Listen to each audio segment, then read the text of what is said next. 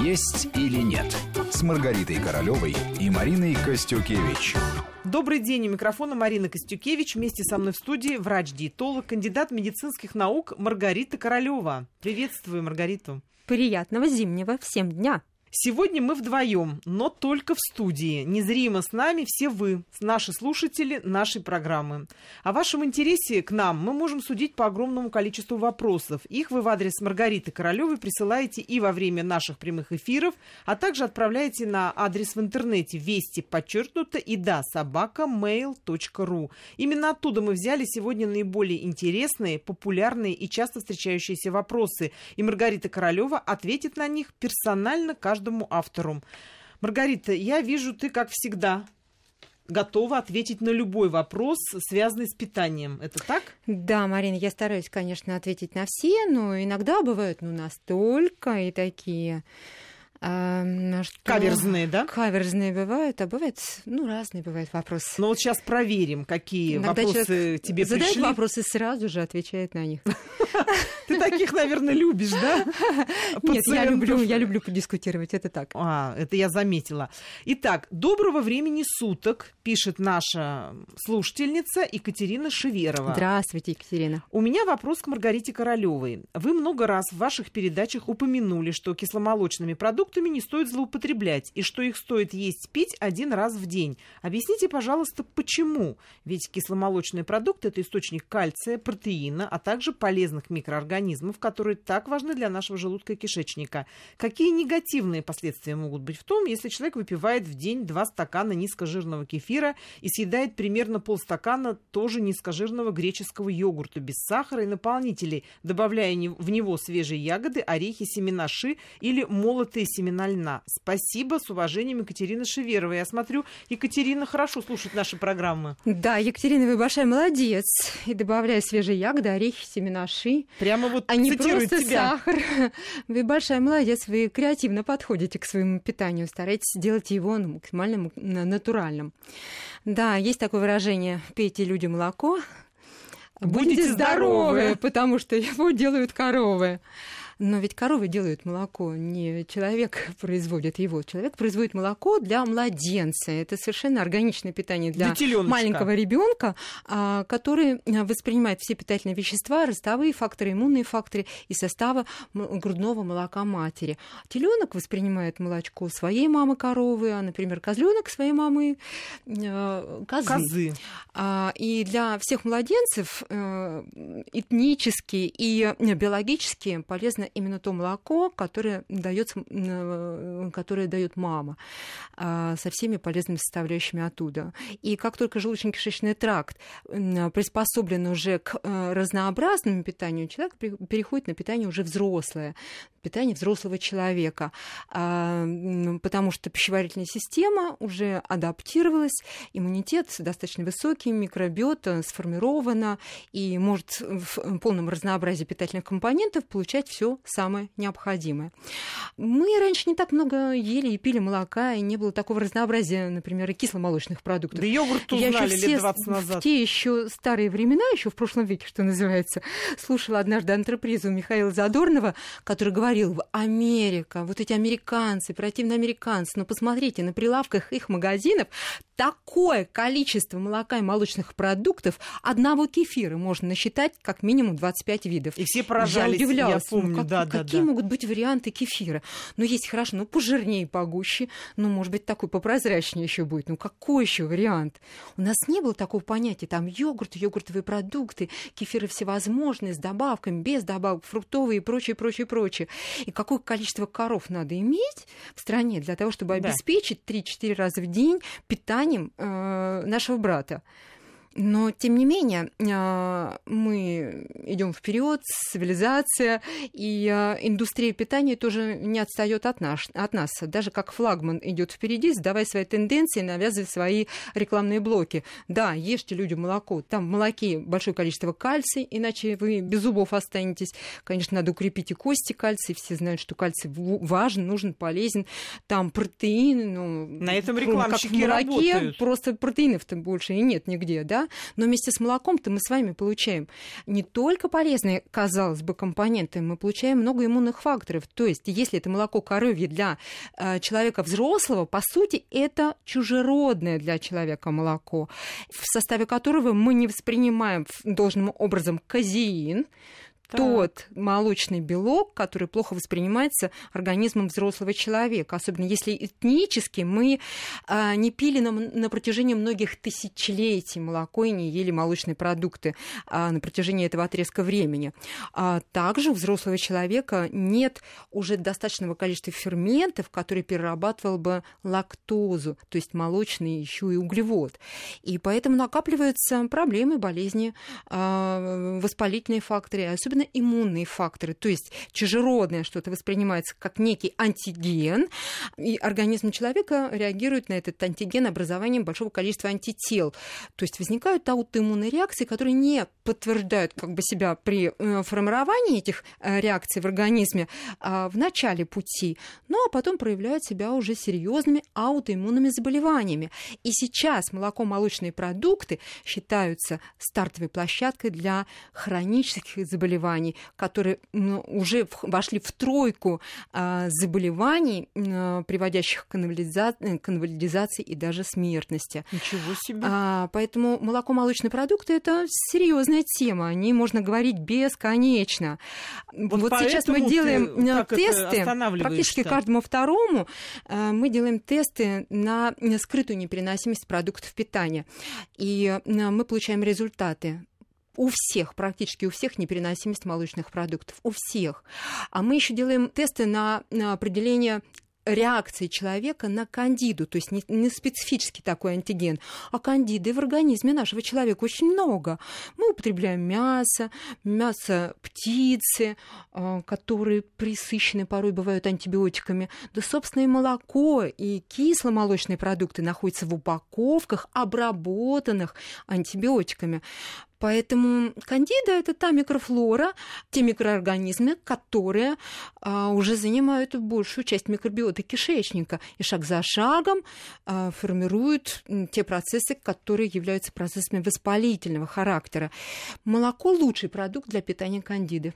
Потрясающе, Маргарита. Вот почему, я теперь поняла, вот почему ты не советуешь злоупотреблять. Я позволю развить Мариночка, вопрос я себе. Еще про молоко хочу сказать. Конечно, все понимают, все знают, что молоко раньше на производствах, связанных с какими-то вредностями, давалось, за вредность. За вредность молоко за вредность дают. Да. Что делает молоко? Сейчас дают, говорят. Обволакивает слизистую кишечника, то есть желудочно-кишечного тракта, дабы какой-то патогенный фактор не прошел в кровоток и не было чтобы отравления. Так оно и есть. Но и эта пленка, которая образует молоко, не допустит усвоения и других ведь компонентов пищи. Поэтому, потребляя молоко, быть может, вкусный продукт, который так хочется. Кстати, казеин, он превращается в организме человека в казеопиаты, то есть опиоидоподобное действие этого компонента привязывает человека к молоку. Хочется его пить или есть снова и снова. Не случайно грудное молочко привязывало ребенка к маме, дабы ребенок, даже детеныш в мире животных, он защищен вот этой энергией матери, когда младенец, теленок постоянно преследует ее в поисках этого самого молока. То есть определенная зависимость выстраивается между потребителем и самим продуктом. Поэтому молоко, молочные продукты привязывают. А ведь молочные продукты сейчас действительно содержат большое количество эстрогенов, если это из-под коровы. То есть коровы постоянно беременные. То есть это гормоны? Поддерживают гормоны в составе молока, антибиотики, о которых мы сказали. А это гормоны, это риски по онкологии яичек, онкологии молочной железы, органов гинекологии у женщин. Молочные продукты содержит кальций, но в таком мизерном количестве, на самом деле в петрушке, если мы на 100 граммов массы петрушки возьмем и посмотрим, сколько там кальция, будет больше, чем в молоке. Спрошу, ищите другие источники кальция для себя. Таким образом помогу Екатерине Шиверовой, она этот вопрос не задала, и в то же время спрошу, сколько можно, вот если, что называется, сколько вешать в граммах, вот сколько можно, допустим, творога съесть в неделю, там, скажем, кефира выпить, йогурт съесть, что бы ты вот посоветовала? Если человек абсолютно здоров, у него нет никаких аутоиммунных проблем, кожных заболеваний, частых простудных заболеваний, каких-то вот постоянных выделений там из носа, отхаркиваний каких-то. Вот слизь — это тоже это защитная реакция, в том числе от антигенов из состава молочных продуктов. Так. Да, пожалуйста, употребляйте кисломолочные продукты, не молоко, наверное, а кисломолочные продукты, но не чаще одного раза в день. Не злоупотребляйте, не во вред себе же вы живете. Но если есть какие-то нюансы, проверьте, пожалуйста, непереносимость собственного организма на предмет вот как раз молочных продуктов. Спасибо. Павел Кузаков из Москвы спрашивает: пожалуйста, подскажите, как увеличить мышечную массу тела без приема специальных средств, только питанием. Мой вес, сообщает он нам, 54 килограмма при росте 172 сантиметра. Спасибо. Что бы ты ответила? Так, 172, 54. Молодой человек, наверное, да? Видимо, да. Да. Судя по всему, очень худенький. Индекс массы тела на уровне нижней границы нормы. Действительно, недостаток массы тела. И если говорить о прибавке в весе, конечно, хотелось бы именно за счет мышечной массы это сделать. Но для начала всегда требуется обследование человека. Почему у него такая низкая мышечная масса? Что он не доедает такого? Либо есть какие-то проблемы, которые позволяют не усвоиться тем компонентам пищи, которые человек... в принципе, ест, но вот вес почему-то не прибавляется. А ты бы как поэтому доктор требуется... что предположила? Что он не доедает? Может быть, непереносимость каких-то продуктов или целой группы продуктов, поэтому нарушается процесс усвоения компонентов пищи, и вот человек не может набрать массу тела. А быть может, родители такие вот такие хрупкие, субтильные, надо обязательно посмотреть на них. Да и посмотреть, а как работает щитовидная железа. И вообще обследовать этот организм. Быть может, он просто похудел и набрать массу не может там в течение какого-то отрезка времени. Нет ли какой-то причины, которая способствовала бы такому снижению, резкому снижению массы тела? Поэтому надо заняться сначала выявлением причины. Потому что непонимание вот этого фактора приведет к тому, что любые попытки набрать мышечную массу тоже могут оказаться, по сути, тщетными. Павел, мы надеемся, что вы прислушаетесь к советам Маргариты Королевой и будете им следовать. А физические нагрузки, направленные на повышение мышечной массы, конечно, содержащие протеины, углеводы, дробное питание, 6-7 приемов пищи должно быть в течение дня, и достаточный сон, на котором тоже экономить нельзя, позволит обязательно синтезировать мышечное волокно. Только ваше усердие, достаточный сон, отсутствие стрессов или умение управлять ими позволят шаг за шагом потихонечку набрать мускулы, повысить их выносливость, набрать их силу и объемы. Маргарита Королева, пишет нам Светлана, часто упоминает, что можно есть только зерновой хлеб. Это когда цельные пшеничные ржаные зерна вместе с оболочкой перемолоты в муку, и из них приготовлен хлеб или что-то другое, спрашивает она нас. Если я правильно поняла, то у нас не продается муки из таких цельных зерен. Сделайте сами. Продают готовый хлеб из обычной обдирной муки с вкраплением цельных зерен. Где они, интересно, их берут? Объясните, пожалуйста, эту тайну зерновым хлебом. И если он так полезен, то почему промышленность все обдирает зерен и оставляет пустую белую муку? Вопрос, кстати, очень такой популярный и очень расхожий, потому что вот даже с коллегами мы эту тему обсуждали. Зерновая булочка, зерновые хлебцы, зерновой хлебец на поверку оказываются просто обычными пшенично-ржаными хлебцами или булочкой, просто действительно с вкраплением порой просто каких-то там зерен, семечек, и тыквенных, и подсолнечника. На самом деле, что же такое зерновой хлеб или цельнозерновой хлеб? Хлеб всему голова. Хлеб – главный продукт, который всегда был на прилавках магазинов и вообще в каждом доме. Раньше хлеб выпекался. Семейные традиции, семейные рецепты, передаваемые из поколения в поколение, позволяли получить хороший полезный продукт, который по сей день, по сути, является социальным продуктом. Но продукт, который действительно привносил в организм питательные компоненты и большое количество витаминов, минералов, антиоксидантов из состава закваски. И, безусловно, иногда это был просто палочка-выручалочка, потому что кто-то скажет не хлебом единым, а у кого-то хлеб как единый был единственный источник питания, который позволял выжить семье. Да даже ребенок рождался, вместо сосочки, бутылочки с сосочкой давали мякиш ржаного хлеба, ребенок спокойненько засыпал, получая не только удовольствие, глубокий сон, но и еще питательный компонент, то есть состав ароматного хлеба. Хлеб может остаться в рационе и сейчас, но хлеб хлебу рознь. Конечно, мы должны выбирать наиболее полезный для себя, ведь мы же самые главные персонажи в своей жизни, да, для себя же, поэтому все самое полезное, с уважением к себе надо относиться. Индустрия питания предусмотрела все. Она делает производство и перепроизводство тех хлебобулочных изделий, которые привлекательно лежат на полках, пахнут, и рука предательски к ним тянется. И этот хлеб имеет питательную ценность. Эта ценность заключается лишь в высокой калорийности данного продукта питания. А вот биологическая ценность оставляет желать лучшего, потому что в основе мука высшего сорта. Но высший сорт – это опять-таки не степень пользы для нас, а в высшей степени переработанная мука. До такой степени, что такой, собственно, в природе не встречается. С большим количеством разных химических технологий, которые участвуют в получении вот этой муки высшего сорта, да и, собственно, в составе появляются не те компоненты, которые органичны были бы для нас. Отсюда и, опять-таки, и проблемы, и болезни, потому что глютена очень много, неприносимость глютена – это не просто работа, плохая работа кишечника в виде всяких диспептических реакций, но и склеивание микроворсинок тонкого кишечника, следствием чему является нарушение всасывания питательных компонентов из других продуктов питания, ну и опять-таки проблемы, болезни, которые вот как бы из-под однажды себя могут проявить.